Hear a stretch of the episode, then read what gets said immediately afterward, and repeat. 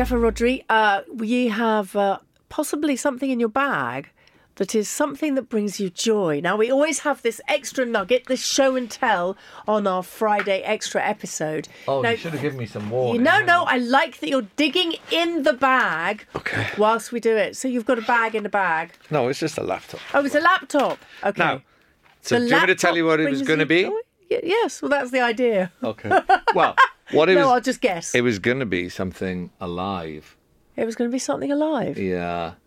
Is this but- going to make me very sad? Is it now No, no, no, no. He's still alive. Oh, okay. Oh, It's my dog. Oh. And I was going to bring him in, and they and I said, "Oh, can I take the dog in?" And they went, "Yeah, you can take the dog." in." And then I thought, oh, "I've got to go and do the play tonight because I'm doing Macbeth."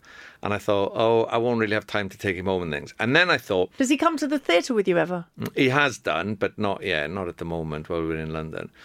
And um, and then I thought, but if I take photos and videos, not only can you see because you'd see him if he he would just happily just lie there, but also you can see him running because he's a greyhound. Oh, he's a greyhound. Uh, What's his name? Mig. You're in the Scottish play at the moment, and your dog runs on the bit. Now we're going to turn it around so everyone can see this because we've got the camera here. Oh, he's fast. It's it is. If you want to know what gives me greatest joy in the world, seeing Mig run on the beach is it. Look at him guy. Was he a rescue one? Yeah, yeah. He was a racer, and uh, oh, I can't bear the thought of him. You know, having a life where he, he was forced to race, but it is fun to see him run now. And Is that you? I think that no, that's Talia, my partner. Um, I was Oh. doing the filming, yeah. And um, do you want to see more pictures? Yes, please. Uh, So tell me how you rescued him. Tell me that story. oh, it's quite straightforward. Um, you can see how Is it the Greyhound Rescue? Oh, he's beautiful. Oh, look at those eyes. Okay, so we'll show it to the camera so everyone can see. Hello, Mig. How old do they think Mig is? Uh, well, we know. I think. Oh, you think know. We pretty much know when his birthday was. He he is six, something like that. Look at that face. So we had him at about two and a half. We've had him about three and a half years. Uh, yeah, three years. I can't remember something like that. But we, so Talia and I had. I, I mean, we'd never even discussed having a dog, and because of our life, so she's a documentary filmmaker, and you know I'm an actor, and it's you know not you? partic- Really? not particularly convenient. I've never thought it's convenient, and I don't know. Something happened in lockdown, didn't it? People spent more Yeah. time at home and Yeah. thought. Well, actually, you can work from home sometimes, and you can be here more and sort things out. And then there's more, more and more dog carers and walkers, and you know, more and more people had dogs. And she said she'd seen on some Facebook group that uh, somebody was just fostering him for a weekend, looking after him while you know from the rescue centre, trying to acclimatise him with being in a house. And um, I think I seem to remember we'd had a bit of a row the day before, and I was trying to get back into her good books, and she said, "Well, about this dog, should we go and visit him?" And instead of what I normally would have done, going, "Don't be ridiculous! How can we have a dog? It's so such a stupid idea." I kind of went, "All right, darling, yeah, okay, let's go." and so we went along, and they it was I think it was during the winter lockdown, the second lockdown, because we couldn't go into their flat. They they had so they brought him out, and this woman brought him out, and he had his red coat on. He's in. Oh, he's not. In He's got a but yeah. scarf. And he just leant into my leg with his whole weight, thirty-seven kilos of it, and I thought, "Poof."